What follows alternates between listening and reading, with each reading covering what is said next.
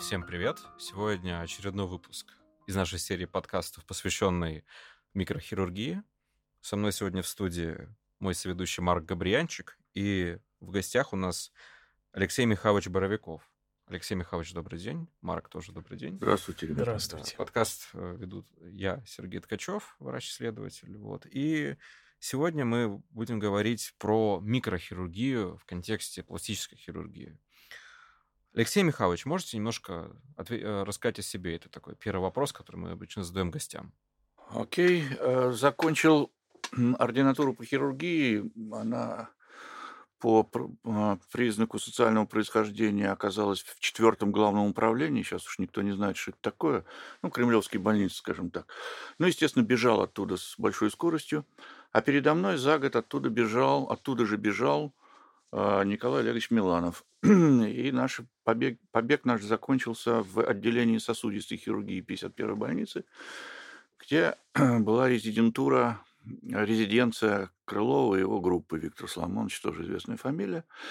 Так я вошел в микрохирургию в 1978 году и ординатуру закончил в 1977.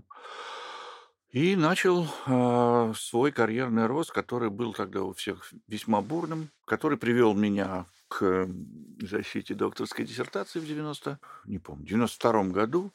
Потом под моим руководством уже было защищено 7 или 8 кандидатских диссертаций тоже по микрохирургии. Многие мои тогда подзащитные сейчас это ведущие пластические хирурги города Москвы.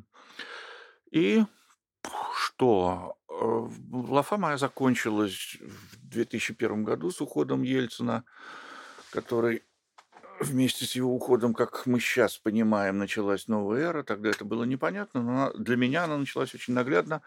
Институт, коего я был директором, был прихлопнут, переведен под управление министерства, и вся работа закончилась там, оставаться мне там было.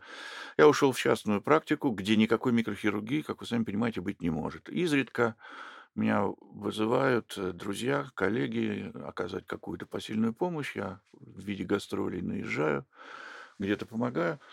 Но как частно практикующий врач, который должен получать реальные деньги здесь и сейчас, никакую не зарплату, я могу заниматься, естественно, только пластической, эстетической хирургией, скажем проще, косметикой, в коей я и пребываю в этой роли по сегодняшний день.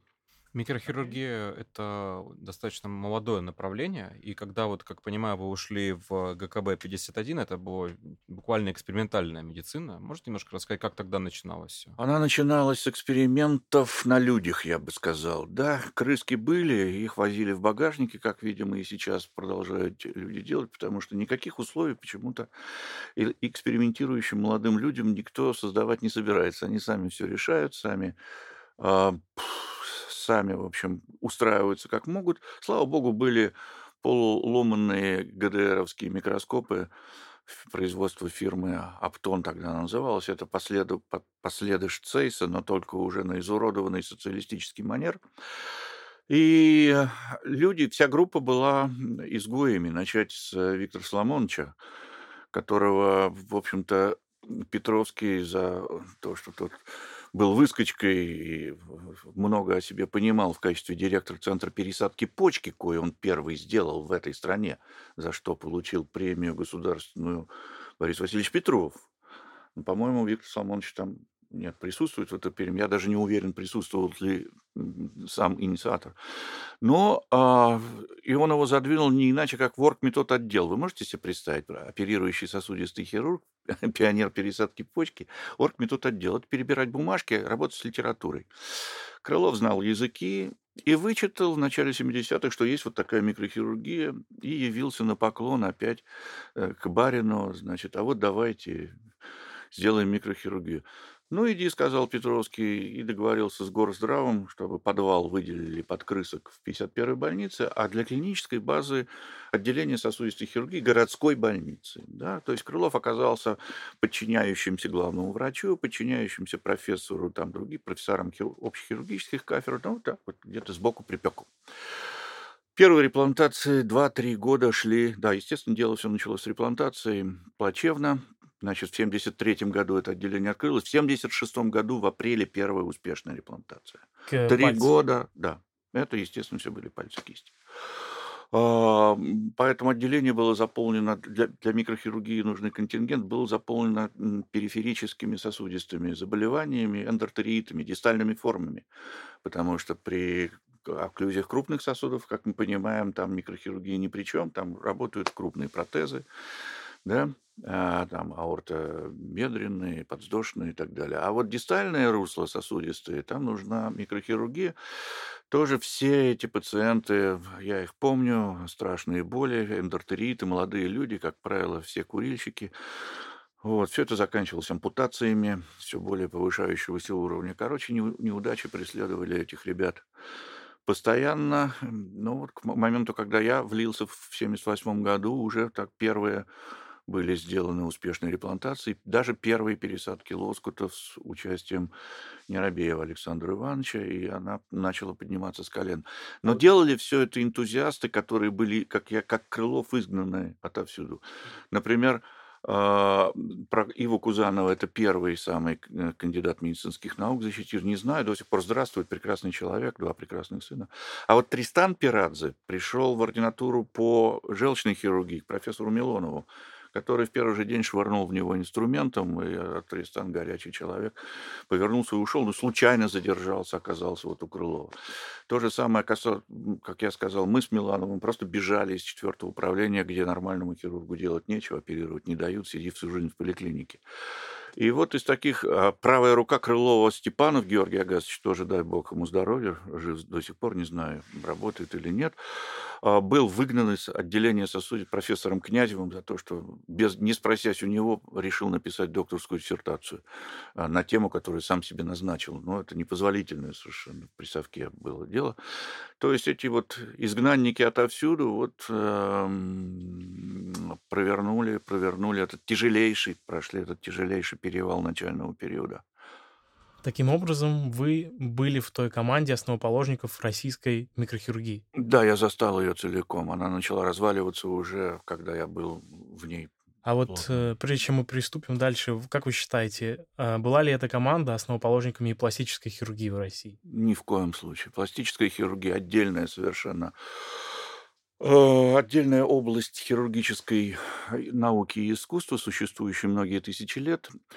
И когда я, например, ведущему травматологу страны на одном из ученых советов, сейчас несу Сергей, все вы знаете, говорит, вам не хватает немножечко микрохирургии, знаете, вашему в ЦИТО, в Институте травматологии.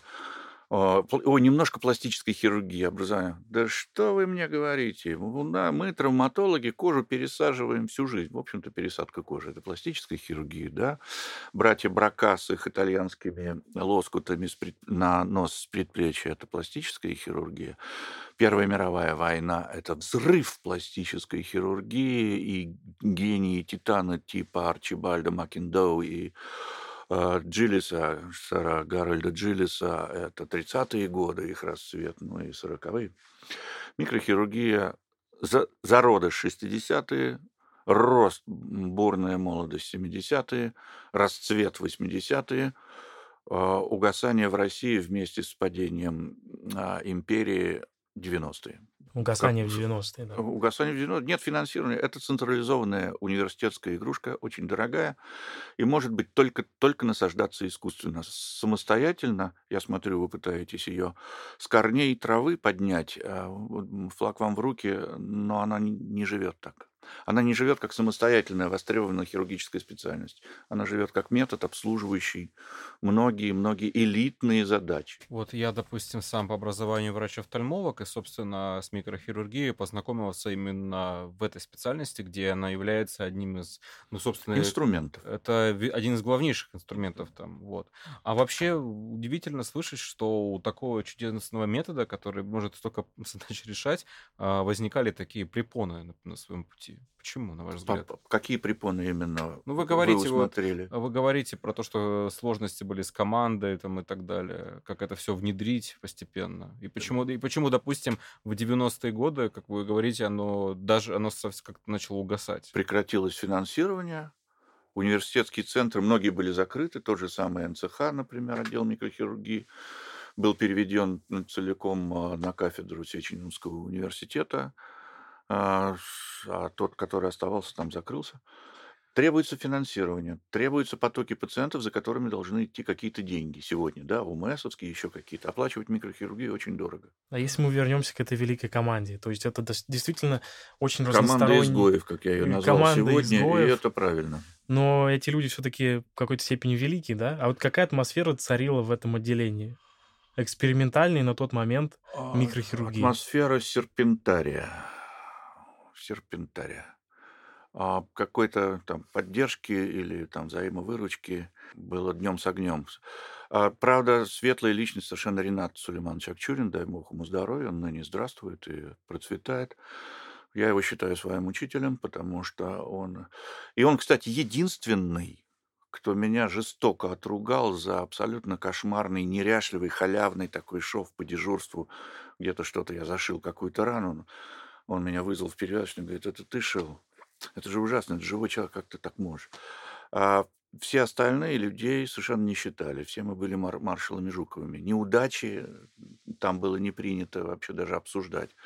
Ну, сдох лоску, ты сдох, ничего. Следующий привезут, или палец, да? А взаимоотношения были под стать этому.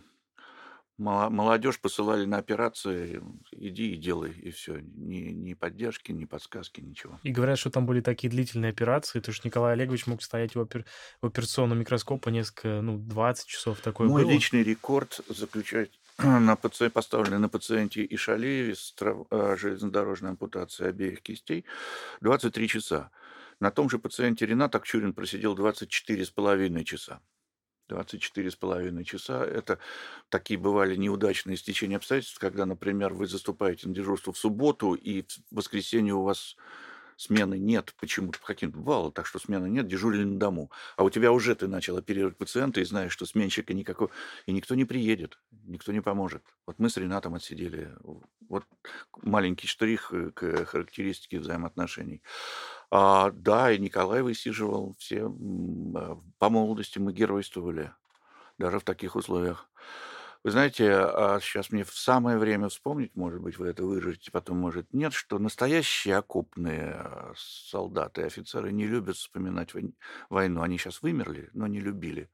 А всякое быдло, увешанное орденами штабное, те пели песни про взаимовыручку, геройство и так далее. Вот я окопный.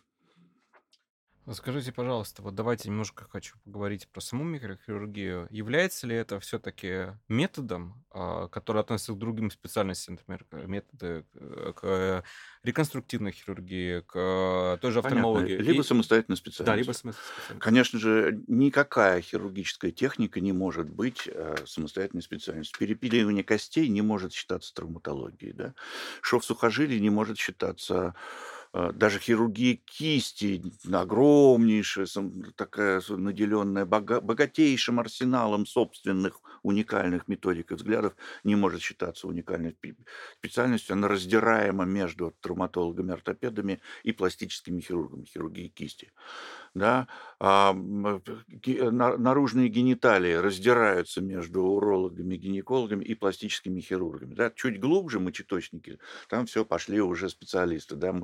Микрохирург не полезет, хотя метод-то почему бы не пошить мочеточник? Так вот, метод сродни... Почему всегда есть пластический хирург в этом? То есть есть уролог, почему тогда урологу не заниматься всем? Вот зачем нужен какой-то пластический хирург?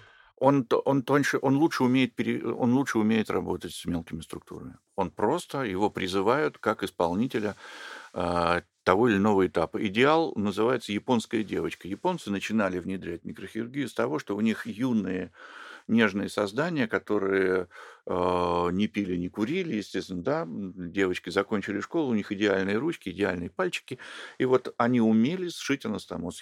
Хирург показывал сшей здесь и здесь. Девочка садилась, сшивала, делала это блестяще, уходила.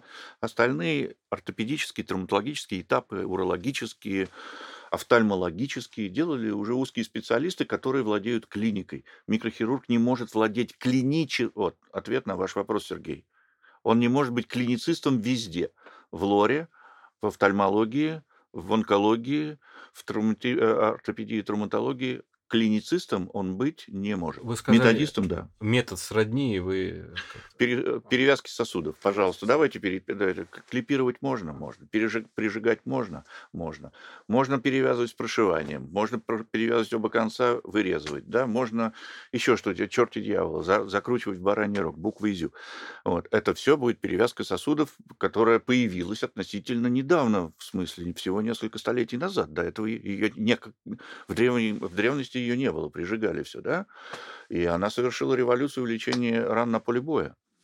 Вот я задам тоже так продолжение этого вопроса. Какие вообще в целом решает задачи микрохирургии? Когда она может быть необходима в других специальностах? Именно этот метод. Ну, я как про офтальмологию, ну, достаточно понятно, но мне, так как я с другими специальностями контактирую слабо, вот я бы хотел узнать. Везде, где есть маленькая. Ну вот, допустим, как, назовите каких-нибудь самых типичных пациентов, которые вам приходили. То есть это были травмы кистей, например, которые требовали зашивания. Кисть – это... Почему кисть, в нее так прочно внедрились микрохирурги? Потому что они по образованию все являются пластическими хирургами. Возьмем нашего любимого недруга Соединенные Штаты Америки, значит, надо закончить резидентуру, там это резидентура называется, по пластической хирургии. Там дают часы микрохирургов. Входят в часы по микрохирургии, по отработке навыков. Поэтому хирургию кисти, в ней так много микрохирургии. Ну и потому что трудно шить. Я помню, до того, как я надел очки, до 50 лет, я лучевую артерию спокойно шил и без лупы даже. Что там, с карандаш. Да, все видно. Вот, потом очки, потом все. Ну, сейчас уже я перестал, естественно, фокусничать. Но все, что тоньше лучевой артерии, удобнее просто взять микроскоп. Долго шли время, там, споры лупы или микроскоп. Это ничтожные споры, они не имеют значения. С микроскопом шея отдыхает, да, с лупой шея держит фокусное расстояние, тяжело. Вот и вся разница. А вот навыки работы с маленьким-маленьким, они таки требуют отдельной подготовки, они требуют операционной сестры. Почему нельзя просто так жить в городской больнице с общими сестрами? И вдруг тебе привезли реплантацию, а ты, умеешь, а сестра, а анестезиолог, который понимает, что нужно разведение крови, нужна гиперволемическая гемодилюция, да, не дай бог, сконцентрируется кровь, а анестезиолог... А административный аппарат, который обязан в 5 часов 17:00, звонок прозвенел, отпустить всех по домам, иначе платить переработку, а переработку платить фондов нет. Да? Сестра должна знать, что такое папаверин, когда его давать, чтобы ликвидировать спазм, что такое гепарин, который нужно давать, чтобы внутрипросветные жидкости были не тромбоопасны. Ага. И вот много всяких таких мелочей, которые составляют методику, но они не могут составить специальность. Сосуд есть сосуд, и при пересадке головы, и при реплантации кисти, и все. Но, тем не менее, почему такая тесная связь именно с пластической хирургией? Получается, то, что методика очень принадлежит пластической хирургии. Очень, да, она принадлежит пластической хирургии. Это очень просто. Это исторически сложилось в нашей стране. В Китае, например, совершенно так. Почему? Потому что мы учились по ксероксам, где печатаются основные тексты по пластической хирургии в журнале Plastic and Reconstructive Surgery. США. Мы ксерокопировали эти вещи. Я учился английскому языку по подписям, какие-то полуслепые ксероксы. У КГБшников надо было брать разрешение, чтобы тебе англоязыки журнал библиотеки выдали. Подписывал начальник первого отдела. Были такие во всех крупных институтах. КГБ давал разрешение, чтобы я читал и получил право брать в руки какую-то англоязыковую литературу. Виктор Соломонович так и читал в 40-е годы первый микрохирургический. Совершенно верно.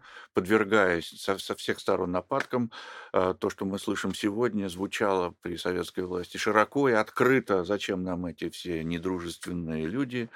Мы самодостаточны, у нас все свое, делаем ракеты, перекрыли Енисей, и в области балета вам все это известно. Так прошли мои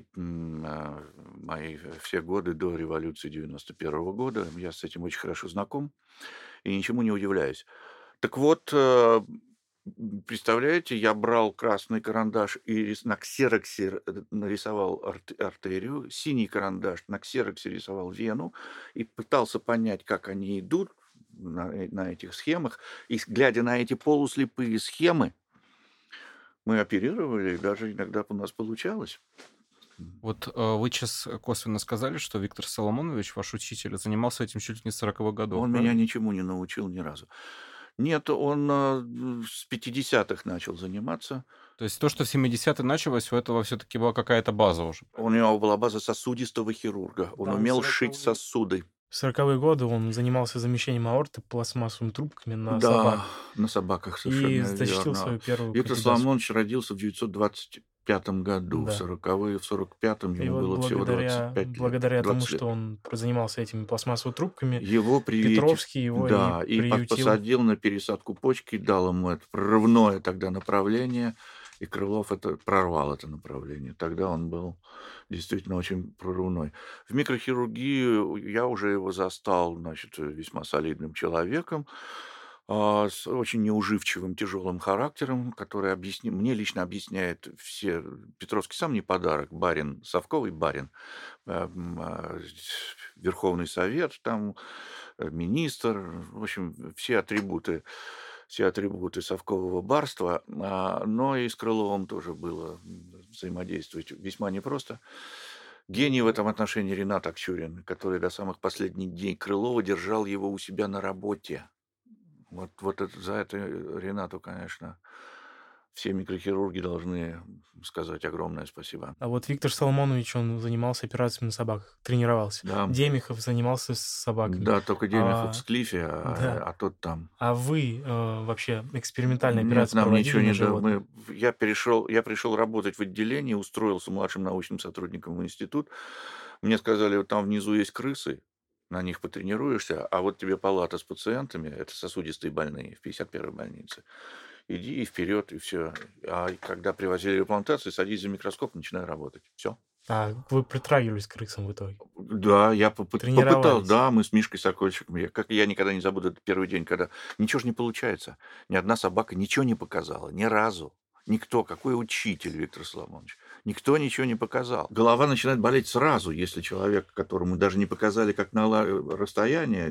На микроскопе, я понимаю. Дистанцию, надо дистанцию выставить, надо научиться фокусному расстоянию. Не видно ни хрена, хрусталики рыдают, потому что мозги вскипают. Голова трещит сразу, вонь ужасная, никто не убирает, никаких санитарок, ничего нет.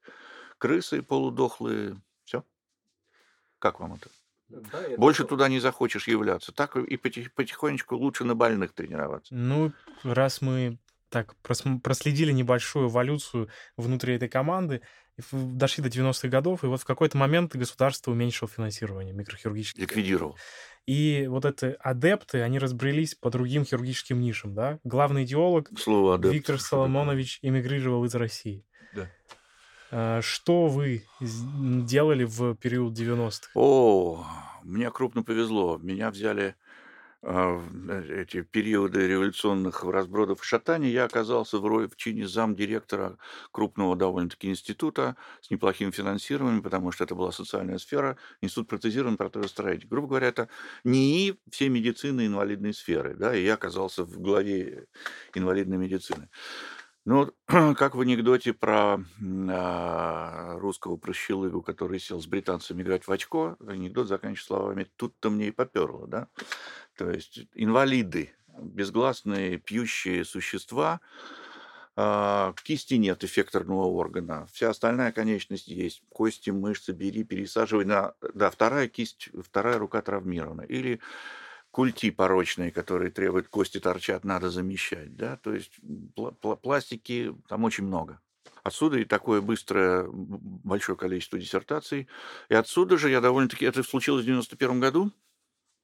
К этому моменту Николай Олегович меня уже отстранил вообще от всякой лечебной работы. Терять мне было нечего. И у меня не было места, за которое можно было держаться. Мы с ним неосторожно оказались вместе в Соединенных Штатах. В одной команде в 89 году, после чего я был лишен возможности вообще даже с пациентами работать. Ничего, я в этот момент писал докторскую диссертацию. А вы уезжали из России? в итоге обучаться? Обучаться. Уезжали из России? Я из России уехал чуть позже, после того, как на меня обрушилась вся эта лавина работы. Я как административный ресурс свой напрягал на то, чтобы работала операционная, работала микрохирургия, работали пересадки, работали реконструкции. Да? Другие люди этого не могли себе позволить. Тот же самый Николай Миланов, он, как он не напрягайся, не он хозяин оперблока, а я хозяин, да, я директор. Не он хозяин там, ресурсов НЦХовских, да, есть директор Константинов там тогда был. Вот, поэтому он, Николай ничего не мог поделать, а я мог напрячь. Я начал коммерческую деятельность, то есть косметическую хирургию. Там была не только косметика, там было лечение бесплодия, там было камнедробление в почках, еще что-то. Все эти деньги из коммерческой деятельности поддерживали мой операционный штат и реанимационную анестезиологическую службу. И вот я уехал, потому что после такой лафы, после пары-тройки лет такой работы, я увидел, что я не знаю пластической хирургии, и это очень важно. И куда вы поехали? К вопросу о месте микрохирургии в пластической хирургии. Мы делали первые пересадки пальцев со стопы, не владея и не зная, что есть поллицизация, что можно взять указательный палец и просто-напросто развернуть его за полчаса и поставить, и в идеальное положение получить сразу сенсорный, чувствительный. И мы пересаживали гигантские лоскуты, не зная, что есть ротационные вещи, не умея работать с расщепленной кожей. Нас никто этому не учил. Петровский, например, запрещал делать при лимфотеках, он запрещал делать резицирующие операции. Убирать эти пораженные ткани слоновостью, да, вы это пускай делают общие хирурги, а вы делаете только микрохирургию. И вот на этих ужасных, изуродованных, фиброзных ногах мы что-то там выпиливали какие-то анастомозы. Издевательство над пациентами полное. И у меня не было клинической школы совсем. Вот прекрасный вопрос, спасибо вам за него. Сегодня очень бьются друг от друга эти наши вопросы. Почему микрохирургия не специальность? Я умел все. И тут же кинулся и думал, я сейчас. А клинической школы не было. У меня не было клинической школы по ортопедии, травматологии, протезированию, в онкологии, в маммологии. В общем, все вещи, которыми я там собирался заниматься, я не был клиницистом. А куда вы поехали в итоге? Обучаться. В итоге я выиграл стипендию и сдал очень тяжелый языковый курс. БАПС, так называлась тогда Британская ассоциация пластической хирургии, они давали стипендию, которая позволяла после ознакомительных года в любой из клиник по вашему выбору потом получить еще 4 года в качестве врача. Мне было выдано разрешение на работу врачом. То есть я мог открыть частную практику косметическую, будь я умней. Но я провел год в клинике Солсбери, которую впоследствии наши соотечественники сделали знаменитым городом на весь мир, где стоит Солсберийский собор, в который мы довольно часто с женой и дочкой ходили. На шпиль смотрели? На шпиль смотрели? Да, у меня на многих фотографиях есть. Вот недавно, несколько лет назад, был повод опять поразглядывать его. И я понял, что я не клиницист вообще ни разу. И мне остро необходимо стало попасть в клинику, где есть микрохирургическая большая бригада, чтобы найти свое место в жизни. Я поехал искать свое место в жизни. Оказалось, что оно в пластической хирургии, но 90% пластической хирургии – это то, чего я уже никогда не стану. Единственное, что я оттуда забрал, это молочная железа, редукционная маммопластика, это там уши, что-то такое более-менее крупное. Но заячья губа – это уже педиатрия у нас. Меня никто не подпустит, да, например, к расщелинам губы, неба. То есть пластическая хирургия, она гораздо шире, что хочу сказать, микрохирургии. И я в надежде ухватить клинический опыт, ухватил малую толику, но мне хватило для того, чтобы стать после этого пластическим хирургом. Мне хотя бы открыли глаза, что ты со своей микрохирургией вообще дерьмо на палочке, ты ничего не знаешь. Ты не можешь лечить ни одного пациента, ты можешь выполнять частные задачи только. И сколько лет вы этому обучались? С 95-го года, как я вернулся из Англии, с 96-го года я обучаюсь до сих пор. А почему вы в итоге вернулись? Да, вы правы, хотя я не говорил, что я собирался эмигрировать. Вы знаете, я все продал, сестре отдал квартиры, у меня было много кладбищ, я все в Маградке, там все это покрасил. Вернулся, потому что страна была на подъеме, как-то многое ожидалось, хотя война в Чечне шла вовсю, ничего было непонятно. Надежды юношу питали, короче говоря. Мое нынешнее отношение к этому, надо говорить уже о детях, о внуках, а это не тема нашей сегодняшней встречи. Мы перешли плавно к проблеме обучения пластической хирургии в разных странах. И вот как устроены концепции обучения пластической хирургии в разных странах? И что вот важно позаимствовать в Россию? Как вы думаете? Я думаю, что так же, как и сейчас это имеет место де-факто, должны в университетских центрах типа Сеченова должны быть группы микрохирургические, которые могут дать выступать коучами для разных специалистов, но только ни в коем случае не готовить специалистов-микрохирургов, потому что, повторяю, они не могут быть клиницистами, эти люди. Надо готовить ортопедов, надо готовить онкологов, надо готовить лор-врачей. Это какая-то группа опытных пластических хирургов, которые вызываются на операции, какие-то сложные, закрытия дефектов груди. Да, это группа опытных пластических хирургов. Я думаю, что сейчас в связи с инициативами Решета, это перейдет на кафедру онкологии, эта инициатива. И это будут онкомикрохирурги, то есть те, которые владеют методиками диепа и так далее, они окажутся хранителями факела, методологического факела. А что за инициатива, извините, пожалуйста? Инициатива Решетова об организации каких-то обществ микрохирургии. Национальное общество реконструктивной микрохирургии. Очередная административная потуга. Я их пережил в своей жизни, наверное, как старый учитель, сколько он школьных реформ пережил. Вот столько я обществ всяких пережил. Вопрос был в том, как студенту лучше всего стать пластическим хирургом. Какая должна быть ординатура? Ему надо прислониться к такой группе, как сейчас есть в Сеченово, по-моему, Олеся Игоревна как раз ее и хочет. Она прямо как орлица за орлятами, она любит молодежь и вкладывает свое время, свои силы в вас, чтобы все это было. А другие люди не палец о палец не ударяют в образование, хотя числятся профессорами и доцентами, и вы им совершенно, молодежь, не нужны. Какой должна быть ординатура по пластике? Никакой, ее быть не может. Микрохирургической операцией.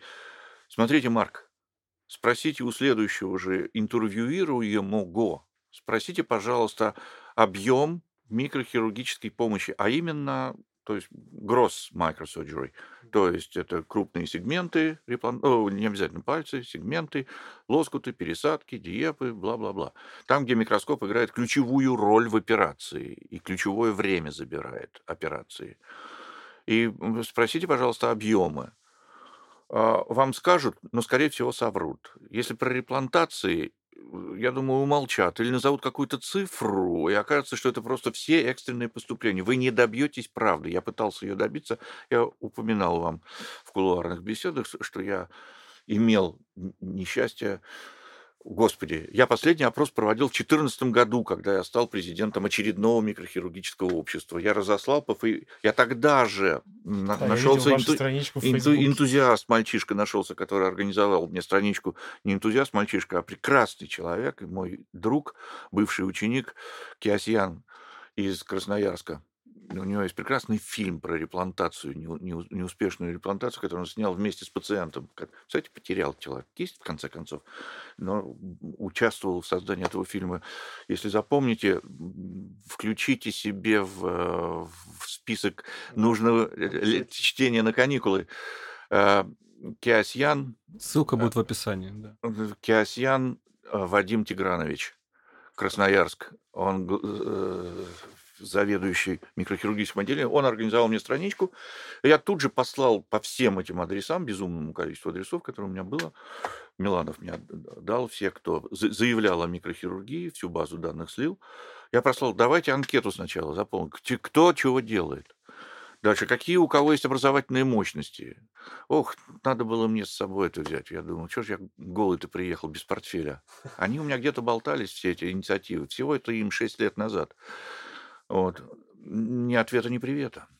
И не потому, что люди ленятся. Многие хотели бы выступить и высунуться, и показать товар лицом. Нет товара. Не с чем выступить. Нет цифр, нет операций, нет потоков. Ну, вы же говорите, что пластическая хирургия – это не только микрохирургия. Да. Но вот проблема, которую я хочу обсудить, это именно… На эстетические операции у меня есть и будет поток. Как, и у меня, и у моих детей. На микрохирургии я не уверен, что если даже я узурпирую это все скоропомощные ресурсы страны, что у меня будет достаточно… Если мы не говорим не только про микрохирургию, а вообще про пластику в целом, как должна быть устроена ординатура? Сколько лет хотя бы? Не имеет никакого значения. Все равно вы должны учиться всю жизнь для того, чтобы получить какой-то дипломчик, разрешающий какую-то деятельность. Хоть интернатура 1 год вполне достаточно. Ну, вот совсем недавно вышел приказ, который продлевает ординатуру. Можно я не буду обсуждать пустые вещи, тратить на это время? Не имеет ни малейшего значения. Все в человеке. Неважно. Абсолютно. Административные увеселения никакого значения в частной судьбе и в судьбе здравоохранения вообще не имеют. Люди все решают.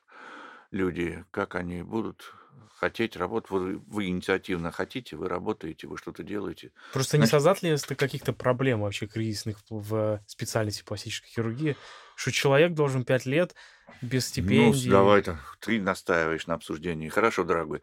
Давай, скажем так, в Москве выпускается каждый год больше сотни пластических хирургов с сертификатами. Куда это годится? Миланов затрагивал эту проблему. Куда это годится? Когда выдали 3000... Давай для начала придумаем какой-то инструмент, чтобы обрубить этот поток. Хорошо, это и есть этот инструмент? Да, в частности. Значит, в течение следующих 3 лет выпуска новых не будет, не надо будет трудоустраивать. Ну, можно же было делать немного по-другому, допустим, 2 года общей хирургии, и потом 2 года пластики. Да, все, понял. Вернемся к этому разговору, когда мы с тобой... Ты мне скажешь, как трудоустраивать пластических хирургов. Я не знаю. У тебя есть на эту тему? Куда? В какие отделения? В онкологию, в ортопедию, травматологию. А там свои ребята подрастают. Зачем им какие-то микрохирурги, какие-то пластические хирурги? Не надо. Ну, мы сами умеем кожу пересаживать. Получается, ну, пластические хирурги... Учить. Нет, нечему. Нечему. Совершенно верно. Вы подвешенные...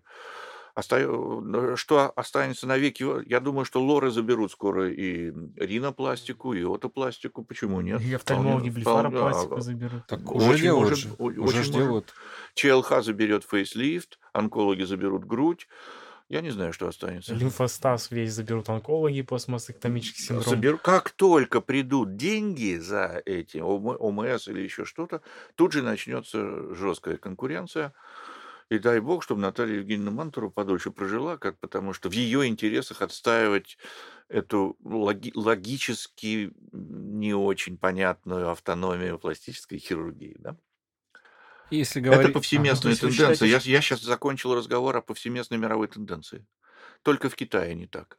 Ну, как-то все идет к тому, что специальность таковая не нужна просто пластической хирургии. Да. А эстетику делать? То есть это должен быть отдельный человек. А вот эстетические, косметологические вот эти операции делать, допустим, аугментационная мамопластика, это должен делать какой-то другой эстетический хирург, допустим. Ну, в нашем разговоре, как модно говорить, в нашей парадигме, онколог, наверное, онкомамолог. Мамологи же себя выделяют даже, да, вполне себе выделяют. Они умеют, они понимают и менструальный цикл, и понимают гистологию фиброзно-кистозной мастопатии. 2 такие вот вещи разные, да. Синологи в Германии грудь принадлежит гинекологам. Ну, везде по-разному. Почему бы не гинекологам? Ради бога, вперед. Кто у нас сиськой занимается главным образом? Я думаю, онкологи ее захватят, в конце концов. Я добавлю свои 5 копеек про ординатуру. Сам я, получается... Ну, несколько моментов. Во-первых, касательно 5 лет ординатуры. Одно дело, когда ты учишься 2 года, и тебя могут, допустим, еще родители поддерживать. Вот я, допустим, был паразитом эти 2 года, и без них я бы, просто очень было бы тяжко. Потому что вариант единственный по плане денег, это было вот идти разве что в оптику работать по выходным, потому что так-то ты ходил в больницу как доктор и уходил вместе со всеми их ходил еще на выходные там, просмотреть пациентов и так далее. Вот меня такой вопрос беспокоит, что, допустим, если мы берем США, то там резидентура, да, она длится 5 лет, но человек получает там деньги. А здесь... Есть 2, есть 5. 5 называется комплексная, а 2 простая. Они не отменили свою бывшую двухгодичную. Они получают очень маленькие, но деньги. Ну, это хотя бы квартиру снимать можно? Да. Ну, так это же отлично. Ну, в Британии, например, во всех университетских центрах есть общаги. Это тоже понятно. И это чистые... Я с женой и с маленькой дочкой жил вот в такой больничной общаге. Это прекрасная квартира. Я знаю. Но вот другой вопрос, что на самом деле меня вот больше глобально не только вот в офтальмологической ординатуре или в ординатуре пластической хирургии, в которой я, к сожалению, не разбираюсь, так просто сложилось. Я просто считаю, что в идеале нам бы взять вот ту систему, которая из США. Я тоже служу голословно по статьям, по опыту людей и так далее, что там есть некие нормативы, которые должен, с одной стороны, сделать будущий хирург, а с другой стороны, к нему и прикреплен ментор, который за этим всем следит. У нас же здесь, ну, мне на самом английский деле... Английский называется body system. Body – это приятель. Ну да, приятель, да, на которого можно положиться. Да, вот. И, такая же система, как в армии, кстати, американской. У меня, я хочу сказать, просто сейчас секундочку, в целом достаточно повезло, как оказалось. Я там сетовал, что у меня там ветлаба не было, но глобально, как многие уходят, их вообще ничего не учат. Я там ходил, меня показывали. Вот. Я бы хотел про это поговорить. Может, вы скажете что-нибудь насчет? Что никто никому ничего не учит? Ну, с одной стороны, это... Нет, вы про Барри, вот про эту систему. Про Барри систему? Да. Слышал, и она хорошо бьется с моей историей про серпентарий в нашей первой команде микрохирургов. Здесь как-то в России, особенно дружелюбие в профессиональной среде, есть близкие друзья, но это такая индивидуальная случайность. Такая уж универсальная поддержка от старших товарищей я не видел, ребята. Может, вам больше повезло? Я на самом деле тоже... Я не видел того. Я стараюсь своих... Я помню об этом и всегда стараюсь молодых как-то поддерживать, чем могу. Чашкой кофе, например, да? Вот. Но я не видел в своей жизни, не встречал. Очевидно, это особенности национальной охоты. Ну, плюс еще в России ты должен, как в «Ведьмаке», какие-то школы искать, по всем разбросанные по всей России. Она не дает тебе гарантию, что там тебя будут поддерживать. Ты понимаешь, ты пришел, а ты кто вообще? Ты должен идти к конкретному человеку просто. И ты, получается, чисто бади есть. Да. Просто... А у нас есть такие персонажи, которые берут... чтобы просто присутствовать рядом с ним, берут там 1 000 000 рублей за месяц. Вот ты просто рядом стоишь. А я такого видел человека, которого да, у меня... Да. Это, я не буду называть фамилию. Я тоже не буду называть фамилию. Это одиозный, достаточно такой известный персонаж. И это все нормально. И он прям и нам он на лекции нам сказал, ребята, хотите научиться микрохирургии офтальмологической, как бы, витриоретинальной? Вот 1 000 000 рублей стоит. Он не один. Вот, а у меня, вот я не будучи голословным, у меня постоянно при мне 2 человека. Совершенно я не могу их поддерживать, но, собственно, нет, какие-то деньги они у меня тоже получают. Это, как правило, люди, закончившие 2 года ординатуры и не получившие там ровным счетом ничего, вот, которые слыхали, что есть такой вот чудак.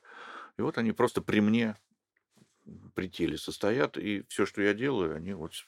Так, собственно, и должна состоять, из этого должна состоять ординатура. Ну, просто 5 лет это настолько психологически тяжело будет, безденежье, и плюс ты еще сам должен платить, это будет очень тяжело. То есть это как бы... А 2 года, а год? Ну, 2 года в сравнении с 5-летием. Бессмысленного времяпрепровождения в столице, где все страшно дорого. Нет, Марк, разница... Конечно, принципиальной разницы нет, но... Да, фильтр мощный, кто останется? Но, тем не менее, почему бы хотя бы не сделать систему с нормативами, что должен уметь человек делать? А есть стандарты. Только что утверждены Минобразование, утверждены госстандарты профобразования. Там есть часы, которые ты обязан провести за ушиванием ран, за венепункциями, там еще сшиванием сосудов, микрохирургией. Они там... Нет. А вот. Где ты возьмешь эти сосуды, где ты возьмешь эти раны, где ты возьмешь эти ожоги? Там есть ротация. Ну, придешь ты в гинекологию, ну, придешь ты в травматологию на 3 месяца. Что ты там будешь делать? Да ничего, ты будешь своей семьей заниматься. А как можно это исправить? Что можно сделать? Безысходность какая-то. Стипендии вести. Нет, ну я не верю, что это невозможно изменить. Извините, в Америке же получили... Ограничение количества принимаемых и стипендий. Системно, ребята, я думаю, что никак нельзя. Я думаю, что надо свою жизнь переориентировать, свои взгляды переориентировать на персонажей. Забудьте про общество, забудьте про ассоциации. Вот персоны, и вот его интересы мне близки, я хочу с ним, я хочу у него учиться. И вот я думаю, что вот такая гипериндивидуализированная система подготовки кадров, она даст от любого грамотного человека, который может, в принципе, чему-то научить, могут уже родиться, ну, не знаю, ну, не десятки, но хоть несколько человек. Хотя бы не в ноль оно идет. Да? Вот. Я думаю, что страшная индивидуализация. Только, может, полная индивидуализация. Без никакой опоры на институции. Институции только все портят, вызывают оторопь и ужас. 5 лет безденежья там, или 2 года. Они живут ради сами себя, ради должностей, ради... Бюрократия живет ради самого воспроизводства. Все. А специалисты, люди, врачи живут ради самих себя, ради своих учеников, своих пациентов. Это другой взгляд на вещи. Бюрократ один взгляд, а... Врач, который ради пациентов, это другой. Пусть даже ради их денег, но все равно это человечный и правильный взгляд. Насколько много людей идут в пластику чисто ради вот этого спроса огромного на тюнинг, на баснословные ценники, зарплаты, которые можно получать? Я знаю, что сейчас на срезе Москва покажет 200 ординаторов 1-го и 2-го года. Я с каждым из них поговорить не могу. Когда я выступаю в залах, там сидят десятки, сотни людей, но я же не могу интервью брать у всех. До меня доходят люди, которые реально хотят знать все и микрохирургию тоже. Я могу их вот пофамильно сказать, но я думаю, что это очень сильный фильтр, потому что многие хотят и многие просят, но потом, появившись 1-2 раза, просто исчезают. Потому что надо работать, надо писать истории болезни, надо делать перевязки, когда я сижу дома, а тебе надо приезжать и делать за меня перевязки, да, и, ну, и все такое прочее. А почему я тебе больше скажу, никто никогда не узнает, и еще больше скажу, даже количество реплантаций никто никогда не узнает, сколько их в реальности проводится в городе Москве или во всей Российской Федерации. А нет какого-то регистра? Нет, регистра нет. Может быть, очевидный вопрос, но почему такая важная часть медицины, реконструктивная хирургия, какие-то вот эти вот комплексные операции сложные, обделена вниманием по сравнению с условной мамопластикой. Ну, вообще с эстетической. Мамопластика сама за себя платит, поэтому она царица. За реконструкцию не платит ни одна живая душа. Поэтому только вычурные административные усилия, как, например, Маша Волах, это Павловский мединститут питерский, завкафедрой пластической хирургии. Павлов. По-моему, Павлов. Пересадка лица. Наверное, вы слыхали. Там не будем касаться результатов, но это героическое административно-военное усилие. Там силы все Ленинградского военного округа были брошены на то, чтобы там солдата найти, оплатить то, сё, 5-е, 10-е. На одну операцию. Гигантские административные... все выдохнули. О результате даже и спрашивать не надо, потому что все так устали. Ну и что? Пока диепы встали на поток, моя дочь была в ординатуре как раз, когда они на него вставали. Это на минуточку год, наверное, там 14-й, какой-нибудь такой, 15-й. 2 операции. Один лоскут более или менее, второй сразу отвалился. В месяц, я имею в виду. Как будто не ушли от этой экспериментальной микрохирургии. А опять заново. Сейчас люди там разброд, люди ушли, сейчас придут новые, им придется опять все заново начинать. Преемственности никакой нет. Почему? Нет постоянного финансовой поддержки этого дела. И быть не может. Дорогая игрушка. Вот. Диепы надо поддерживать финансовым. Это же косметическая операция. Ну, почему? Женщина... Как почему? Женщина вылечена от рака. Какая функция у кожно-жирового мешка, который... Эстетическая внешность. Ну, в лифчик вложи резинку, и будет тебе внешность. Ну, а без лифчика это тоже функция. Функции... Ага, ну давай до конца сформулируем. Итак, мы делаем супердорогую операцию для того, чтобы женщина могла иметь какое-то подобие с грудного холма без лифчика. Это в обнаженном виде. В обнаженном виде. Вот через функциональное все-таки. Тут не путай, это функция, да. То есть это в чистом виде косметика, это образ тела. Все. Кто за это будет платить? Я прошу прощения, что спрашиваю, может, такое очевидное, что такое диеп? Это Deep Inferior Artery Perforator Flap. Это, то есть, это один из вариантов реконструкции молочной железы на конкретном перфорантном сосуде, который берется с живота и пересаживается. Весьма... Вы упоминали, да, популярная вещь. Весьма популярная, да.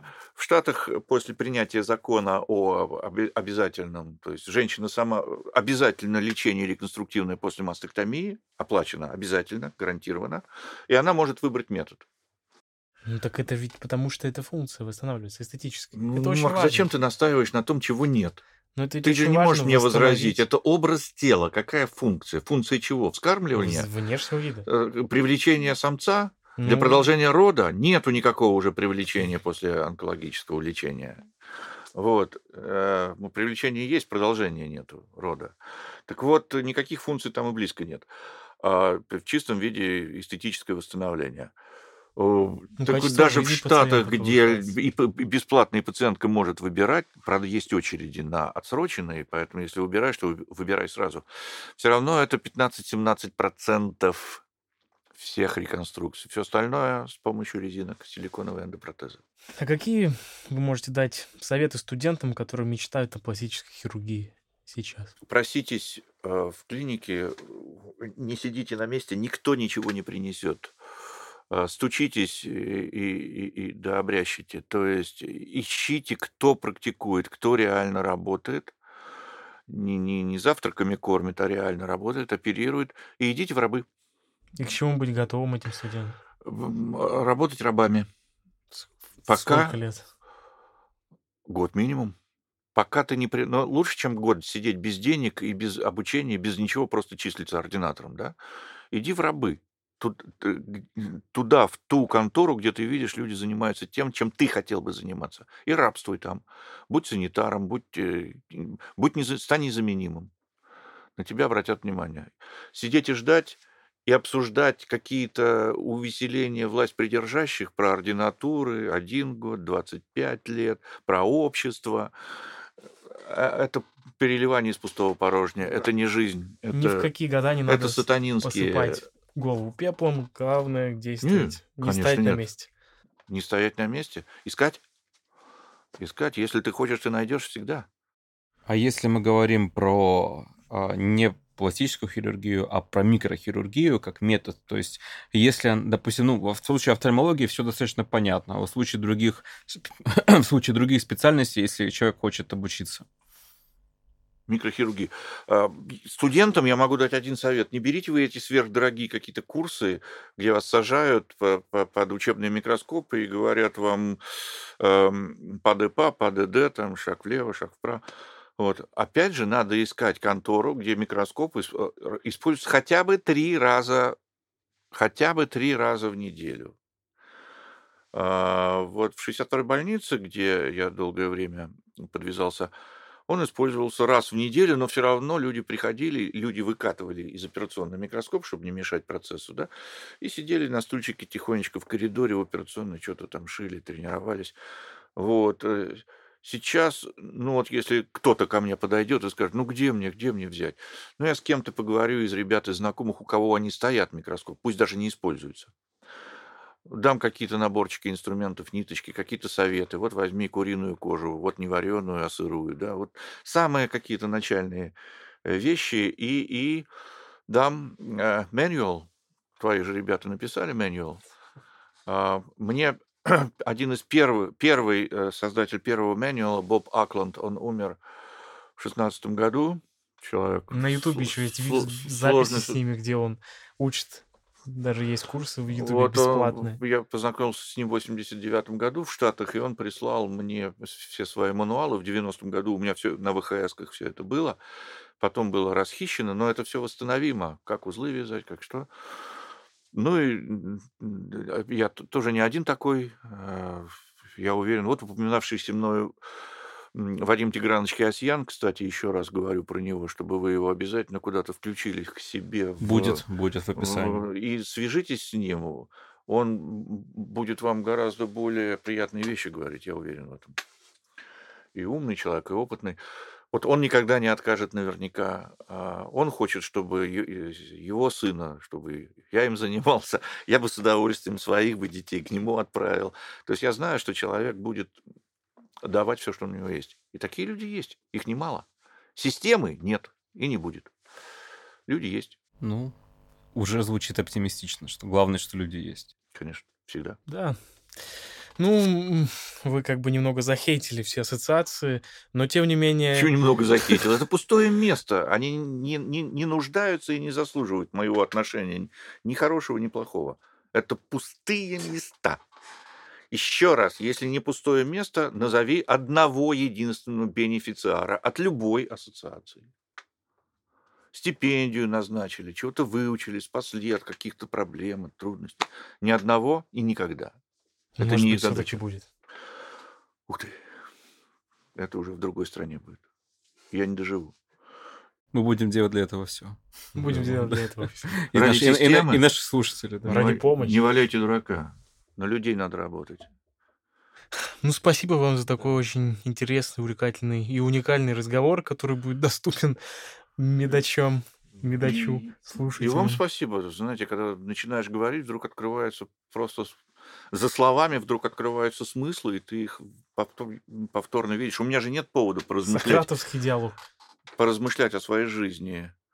Сократовский диалог. Платоновский, скорее. Ну, Сократ не записывал Платону ничего. Принадлежит работа диалоги, а Сократ, как Иисус Христос, ничего не записывал. Но там смысл немножко в другом. Там смысл в том, что он... Да, пожалуй, ты прав, Марк. То есть твои вопросы заставляют меня... посмотреть по-другому. Надеюсь, что мои ответы заставляют тебя тоже поворачивать проблемам иным образом. Чего не было бы, не будь этого разговора. Давайте будем способствовать развитию микрохирургии в том или ином формате в России. И слушайте наши сократические диалоги на всех доступных платформах. Плюс мы в описании к этому подкасту мы вложим тот фильм, о котором вы говорили. Okay. На сегодня все. У нас в студии был Алексей Михайлович Боровиков, подкаст вел я, Сергей Ткачев, и Марк Габриянчик. Всем спасибо, до новых встреч.